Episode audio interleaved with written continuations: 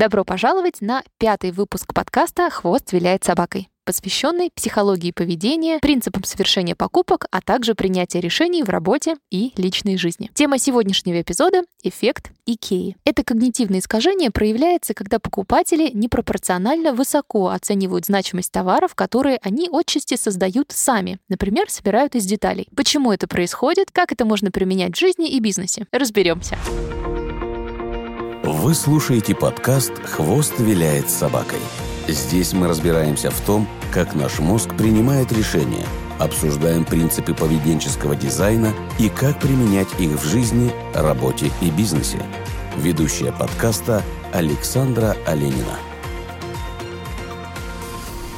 На дворе 1950 год, США. Компания по производству пищевых товаров General Mills выводит на рынок новый бренд смеси для приготовления тортов. В смесь нужно было только добавить воды и залить форму для выпекания. И торт готов. Очень новаторский продукт. И он проваливается в продажах. Компания не сдается и нанимает психолога Эрнеста Дихтера, чтобы понять, как поменять позиционирование продукта, чтобы он нравился домохозяйкам. Дихтер провел интервью в фокус-группах и предложил изменить рецепт. Сделать так, чтобы для приготовления торта в рецепт нужно было добавить еще и свежие яйца. Текущий вариант делал приготовление торта слишком легким. Он подрывал труд и кулинарное умение хозяйки в выпечке. Новый рецепт давал хозяйке ощущение полноценной работы над тортом. Продажи смеси выросли сразу. Семь десятилетий спустя и идея добавления труда в готовые изделия продолжает пользоваться популярностью у маркетологов. Поведенческие экономисты в 2012 году дали этому когнитивному искажению название эффект Икеи. В рациональной вселенной мы бы точно платили меньше за продукт, который недоделан и на создание которого нужно тратить время и деньги. Также в рациональной вселенной мы бы точно не чувствовали себя счастливее от того, что купили недоделанный продукт и сами его доделали. Но в каждом выпуске этого подкаста, я надеюсь, становится все более очевидно, что мы как индивиды ведем себя, как правило, нерационально, полагаемся на наше бессознательное при принятии решений и подвержену огромному числу когнитивных искажений. Так вот, в нашей нерациональной вселенной мы больше любим и ценим те вещи, в создание которых вкладываем собственные силы. Название когнитивного искажения, как вы поняли, связано с сетью магазинов IKEA, где большая часть изделий мебели требует частичной или полной самостоятельной сборки. В одном из экспериментов, исследовавших этот эффект, участникам предлагали складывать оригами, лягушек и журавликов, а затем назначать стоимость за свои творения. На этапе назначения цены к эксперименту добавляли поделки, которые были сделаны мастерами оригами. Несмотря на очевидную пропасть между своими журавликами и профессиональными, участники эксперимента оценивали стоимость своих поделок намного выше других участников. И их поделки по стоимости в итоге приблизились к цене поделок мастеров. Люди вкладывали время и труд в свои поделки и оценивали их намного выше себестоимости.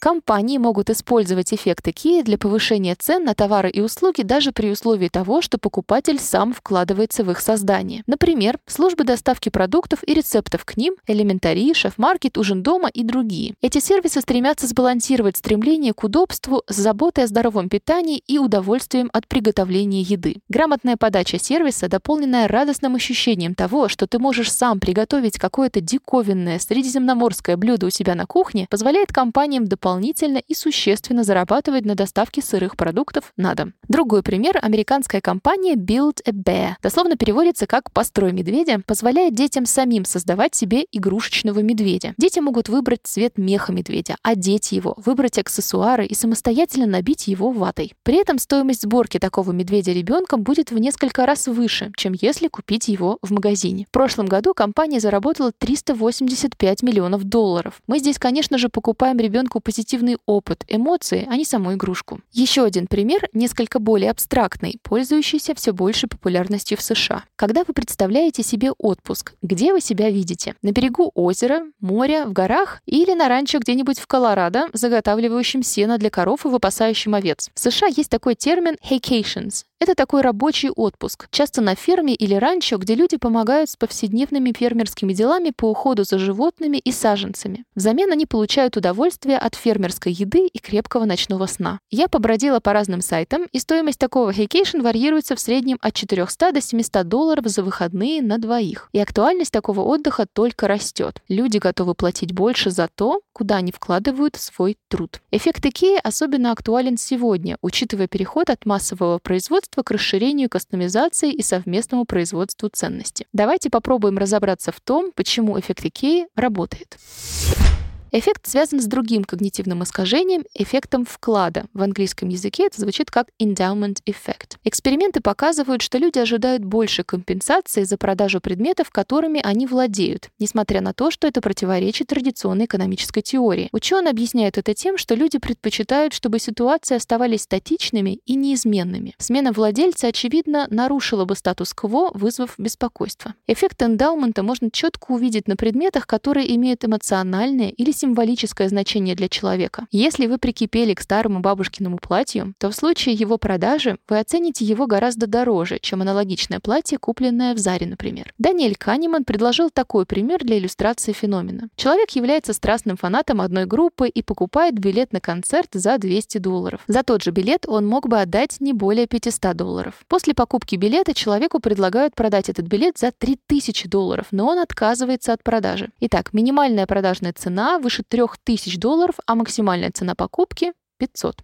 Талер, опираясь на теорию перспектив, предположил, что желание купить или продать что-либо зависит от точки отсчета. Владеет ли человек этим предметом сейчас или нет. Если он владеет предметом, то ожидает боли от расставания с ним а если не владеет, предвидит удовольствие от получения этого предмета. Получается, что эти величины не равны из-за неприятия потери. Возвращаясь к примеру, расставание с билетом на аншлаговый концерт принесет больше огорчения, чем получение денег от продажи билета принесет удовольствие. Эффект Икеи на рынке торговли акциями, например, проявляется в нежелании продавать акции, которые человек самостоятельно собирал и группировал. Он потратил на это время, эмоции, силы, и ему намного сложнее расстаться с ними, даже если их стоимость начинает снижаться снижаться, что, конечно же, опять противоречит классической экономической теории, которая считает нас рациональными индивидами, стремящимися к максимизации прибыли и полезности. У нас есть психологическая потребность чувствовать себя компетентными. Еще одно потенциальное объяснение эффекта связано с нашей потребностью демонстрировать нашу компетентность как окружающим, так и самим себе. В экспериментах люди, которые проявляли большую ловкость и умелость в выполнении заданий или сборке предметов, просили за свои поделки более высокую цену, чем те, у которых получалось не так хорошо. Нам нравится чувствовать, что мы знаем, что делаем, что мы способны справляться с поставленными перед нами задачами и преодолевать препятствия по мере их появления. Никто не любит чувствовать себя глупым или некомпетентным. Фактически, наша уверенность в собственных силах и убеждение в наших собственных способностях хорошо работать и контролировать свою жизнь является важным компонентом нашего общего психического здоровья. Люди, уверенные в собственных силах, лучше справляются с проблемами, быстрее восстанавливаются после неудач и менее уязвимы для стресса и депрессии. Они также более внутренне мотивированы, то есть они увлекаются активностями, которые находят приятными или интересными, вместо того, чтобы работать за какое-то внешнее вознаграждение. Когда мы создаем какие-то вещи, будь то собираем стол или печем пирог, тем самым мы подстегиваем нашу уверенность в собственных силах. Мы не только чувствуем радость в моменте, но и удовлетворяем нашу важную психологическую потребность. Частично поэтому мы воспринимаем вещи, которые мы собираем сами, как более ценные, чем они есть на самом деле. В одном эксперименте исследователи попросили участников решить решить несколько математических задач. Первой группе достались легкие вопросы. Например, какова вероятность, что подброшенная единожды монета упадет вверх решкой? Вторая же группа получила вопросы посложнее. К примеру, у вас есть четыре монеты. Три монеты нормальные, а у четвертой на обеих сторонах орел. Вы вытаскиваете монету наугад. Одна из сторон монеты орел. Какова вероятность, что подбросив монету, другая сторона окажется решкой? В общем, такие себе заковыристые задачки на подумать. Цель эксперимента строилась на манипулировании ощущением компетентности людей. Группа, получившая сложные вопросы, пребывала в некотором стрессе и поставила под вопрос свои когнитивные способности, в то время как первая группа укоренилась в своих умениях. После математических задачек участникам предложили купить готовый книжный шкаф или икеевский и собрать его самим. Результаты показали, что люди, чья уверенность в своих силах была потревожена сложными задачами, с большей вероятностью были готовы сами собрать шкаф. Другими словами, ощущение неуверенности в собственных силах в работе, учебе или других аспектах жизни увеличивает наше желание доказать себе и другим свой уровень компетентности, что приводит к увеличению ценности тех вещей, которые мы сделали сами. Еще один драйвер эффекта Икеи связан с когнитивным диссонансом, который сформулировал социальный психолог Леон Фестингер. Базовая идея сводится к тому, что когда человек думает или ведет себя противоречиво, это вызывает ощущение интенсивного психологического дискомфорта. Когда уровень дискомфорта усиливается, человек попытается его снизить. Это означает изменить поведение или взгляды на мир. Например, представьте, что у вас есть друг, который курит, и при этом ему также важно его здоровье. Когда он узнает о том, что курение вызывает рак легких, у него возникает возникает противоречие. Он не хочет заболеть, но при этом он любит курить. Чтобы разрешить противоречие, он может либо бросить курить, что сложно сделать, так как это привычка, либо может изменить свои убеждения, чтобы вписать в них курение. Например, он может сфокусироваться на том, что его дедушка жил долго и счастливо, несмотря на то, что курил всю жизнь. Может, курение все-таки не так опасно в конце концов? Этот ментальный сдвиг полностью бессознателен. Наш мозг ищет удобное состояние. При этом на изменение привычки требуется энергия, и наш заботливый мозг, чтобы сэкономить силы и не вовлекать наше сознательное, находит такой выход из ситуации и примиряется. Для того, чтобы снизить стресс, возникающий при подобном противоречии, мы часто берем одну из ценностей или идей и согласовываем ее с другой. Представьте, что вы вы потратили много времени и усилий, положительный момент, работая над своим стулом, но ваш конечный продукт — отстой, отрицательный момент. Поскольку вы не можете изменить первое, ваш единственный выход — изменить свое мнение о стуле с отрицательного на положительное. Теперь ваш конечный продукт соответствует вашим первоначальным инвестициям, и вы можете спокойно на нем сидеть.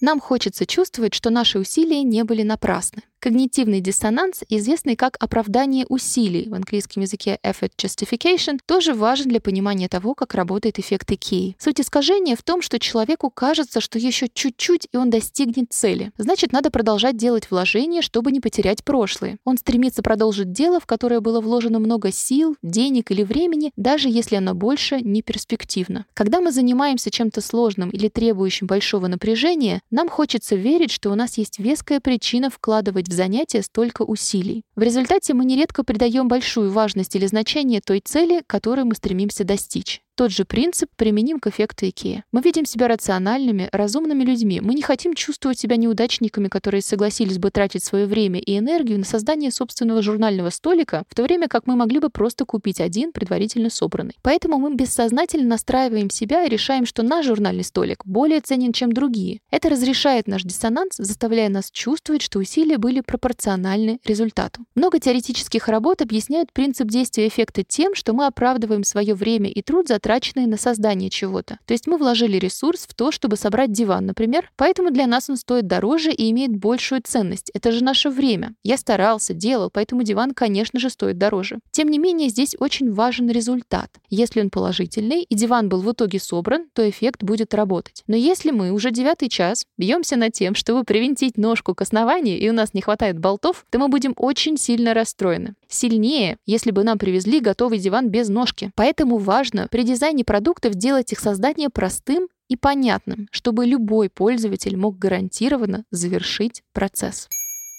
Нам нравятся вещи, которые ассоциируются с нами. В целом люди склонны к оптимизму. В норме у нас позитивный взгляд на мир, мы с большей вероятностью запоминаем счастливые события, чем печальные, и мы больше сосредотачиваемся на положительной информации. Это искажение особенно устойчиво, когда речь идет о наших внутренних установках. Опять же, в норме мы уверены в своих силах и склонны считать себя исключительными, даже если это не находит подтверждения в реальной жизни. Исследования показывают, что наш оптимизм о нас распространяется также на вещи, которыми которыми мы владеем, или даже вещи, с которыми себя ассоциируем. Например, нам нравятся те буквы алфавита, которые есть в нашем имени. Эффект Икеи может частично быть связан с тем, что наши положительные представления о себе не ограничиваются нами, а касаются вещей, которые мы сделали, заставляя нас считать их более качественными или более ценными. Конечно, эти впечатления от процесса создания чего-то могут быть интересны сами по себе, но это все равно может приводить к тому, что мы тратим больше нужного. Эффект Икеи также может дать нам искаженное представление представление о том, насколько хорошо мы справились с задачей, делая нас излишне самоуверенными. Пока я готовила этот выпуск подкаста, я нашла еще такое интересное толкование эффекта Икеи. Люди, которые сознательно готовы идти на какую-то боль, дискомфорт, предпринимать какие-то серьезные усилия, будут чувствовать себя счастливее, чем если бы они это легко заполучили. То есть что-то вроде «нужно сначала пострадать, чтобы что-то получить». В каком-то смысле мы работаем отчасти потому, что это подтверждает то, что мы существуем. Исследования Марша изучали возникновение эффекта Икеи у детей в возрасте 5 лет. В это время уже заметны когнитивные искажения вроде endowment effect and effort justification. Например, ряд экспериментов показывают, что вероятность того, что дети, которые помогают в приготовлении и сервировке блюд из здоровых и полезных ингредиентов, будут есть здоровую еду в приготовлении которой они участвовали, выше, чем те, кому приготовили все родители. Поэтому важно давать ребенку самому прикладывать усилия по тому, чтобы он сделал что-то своими руками. Перейдем к рекомендациям для бизнеса. Эффект IKEA делает для нас создание подобных продуктов привлекательными заставляя нас чувствовать, что работа, которую мы вложили во что-то, окупила его высокую стоимость. Компании, которые применяют в работе этот эффект, выстраивают репутацию доступных и рентабельных, вероятно, из-за этого компонента DIY. Благодаря этому предубеждению покупатели и потребители товаров сами несут на себе часть нагрузки по созданию продукта, платят за него и также этому рады. Частично поэтому все большую популярность приобретают продукты, несущие в себе дополнительную ценность. Практические стратегии применения этого эффекта связаны с созданием эмпирического, то есть основывающегося на опыте, маркетинга. В последние несколько лет компании по доставке комплектов питания, где подписчики еженедельно получают коробку предварительно порционированных ингредиентов, чтобы они смогли приготовить домашние блюда, такие как Blue Apron или HelloFresh, стремительно набирают обороты. И ожидается, что к 2027 году эта отрасль достигнет 20 миллиардов долларов. Подобные продукты удобны во многих отношениях, при этом они не дешевые, не говоря уже о том, что их приготовление может занять изрядное количество времени и усилий. Но авторам сервисов удалось сделать взаимодействие покупателей с их товарами полноценным и позитивным опытом. Дополненные советами от шеф-поваров и заранее предподготовленные продукты, карточки с рецептами, планы на неделю или месяц с расчетом калорий, возможность кастомизации коробок и ощущение того, что ты сам готовишь не хуже шеф-повара, трансформирует покупателя из потребителя в ко-креатора, позволяя ему чувствовать себя уверенно и компетентно. Здесь важно помнить, что когда мы тратим слишком много времени на приготовление блюда, или у нас не получается его приготовить, или результат не будет тем, который мы ожидали, то эффект Икеи улетучится. То есть, разрабатывая свой продукт, не стремитесь сделать его слишком сложным или требующим навыка решения головоломок. Работайте с чувством собственности покупателей. Это сам по себе очень прикольный когнитивный эффект. Мы отдельно поговорим о нем в одном из следующих выпусков. Его суть в том, что нам сложнее расстаться с предметами, которые мы считаем своими. При этом исследования показывают, что чем дольше мы трогаем предмет и взаимодействуем с ним, тем быстрее он нам кажется своим, и тем сложнее нам с ним расстаться. Например, вы приходите в магазин диванов. Консультант уточняет, что вам нравится и что вы любите. После этого грамотный консультант приведет вас к дивану, усадит на него и попросит вас потрогать подлокотники или даст в руки лоскут материи, из которого изготовлен диван. Топовый консультант сядет напротив вас и начнет вам рассказывать историю, связанную с производством дивана и тем, как он идеально впишется в ваш быт, как на нем будут играть ваши дети или лежать любимый кот. Все это время вы будете так или иначе взаимодействовать с этим диваном а ваши зеркальные нейроны и визуализация этого дивана в вашей квартире или доме будут делать свою работу. Если консультант примерно угадал ваши вкусовые предпочтения, то вам будет очень сложно не купить этот диван, ведь для вашего мозга он уже стоит у вас дома. Для него это уже свершилось. Работа с предпочтениями покупателей. Дэн Ариэли приводит такой пример. Допустим, вам нравится розовый а мне — оранжевый. Вместо того, чтобы компании по производству кроссовок создавать коллекцию с 25 тысячами разных оттенков кроссовок, она может показать, как, потратив 5 минут своего времени, я смогу придать кроссовкам нужный мне тон. Немного работы кистью, и я буду ценить эти кроссовки намного выше других, купленных в магазине с прилавка. Я расскажу о них своим друзьям. Моя эмоциональная связь с ними будет сильнее. Я, скорее всего, куплю их у того же продавца и в следующий раз. Инвестиция совсем небольшая, зато результат намного больше более стойкий. Работайте с предпочтениями своих покупателей. Подводя итог, сегодня мы обсудили такое когнитивное искажение, как эффект Икеи. Если вкратце, то работа — это не только производство чего-то материального. Это намного более сложная система, связанная с концепцией времени, нашего поведения, восприятия того, что у каждого из нас есть какая-то цель и смысл в том, что мы делаем. Это двусторонний процесс. Я отдаю свое время на то, чтобы сделать что-то. А этот процесс возвращает мне чувство удовлетворения и подтверждает то, что я живу, потому что я смог это сделать. Эти вещи важно осознавать. Когда мы вкладываем свою кровь, пот и слезы в проект, такие факторы, как оправданность усилий, страх оказаться неуместным и наша радужная самооценка могут скрыть от нас проблемы или вещи, где есть место для улучшения. Если вы создаете что-то своими руками, попробуйте объективно взвесить все плюсы и минусы и дайте этому заслуженную оценку. Эффект работает и в обратную сторону. Эффект Икеи и эмоциональная привязанность к сделанному своими руками продукту может затуманить наше сознательное, когда мы совершаем неоправданно дорогую сделку. Тут тоже постарайтесь трезво оценить ситуацию. Конечно, сквозь нашу жизнь мы принесем эмоции, впечатления и реже вещи. Но готовы ли вы переплачивать за что-то на повседневной основе? Или платить премиум за что-то обыденное, которое лишь запаковано так, чтобы привлечь вас эмоционально или повлиять на ваше ощущение собственной значимости и ценности? На этом пятый выпуск подкаста подошел к концу. Для тех, кто впервые слушает выпуск подкаста, напоминаю, что интересные книги, статьи и ресурсы, которые я использовала в подготовке к этому выпуску, я добавила заметки ниже. И небольшая просьба. Мне очень приятно видеть, что первые четыре выпуска подкаста прослушали уже более полутора тысяч человек. Если вам понравился этот или какой-то другой эпизод, я буду вам очень признательна, если вы поделитесь им с вашими друзьями, знакомыми, коллегами, кем-то, кому он может быть интересен и полезен. Для новых подкастов, таких как этот, это особенно важно. Обратная связь от вас, число скачиваний и прослушиваний выпусков мотивирует меня готовить эпизоды чаще. В следующем эпизоде мы обсудим примеры применения поведенческой экономики во время пандемии коронавируса. Как правительства разных стран стремились повысить вакцинацию, ношение масок, соблюдение дистанции, а как действовали бизнесы, что получилось, а что нет и почему. Вы слушали подкаст «Хвост виляет собакой» посвященный применению принципов поведенческой экономики и психологии в жизни и бизнесе. С вами была Александра Оленина. Больше полезной информации, чек-листов и ресурсов можно найти на сайте подкаста sashaolenina.com.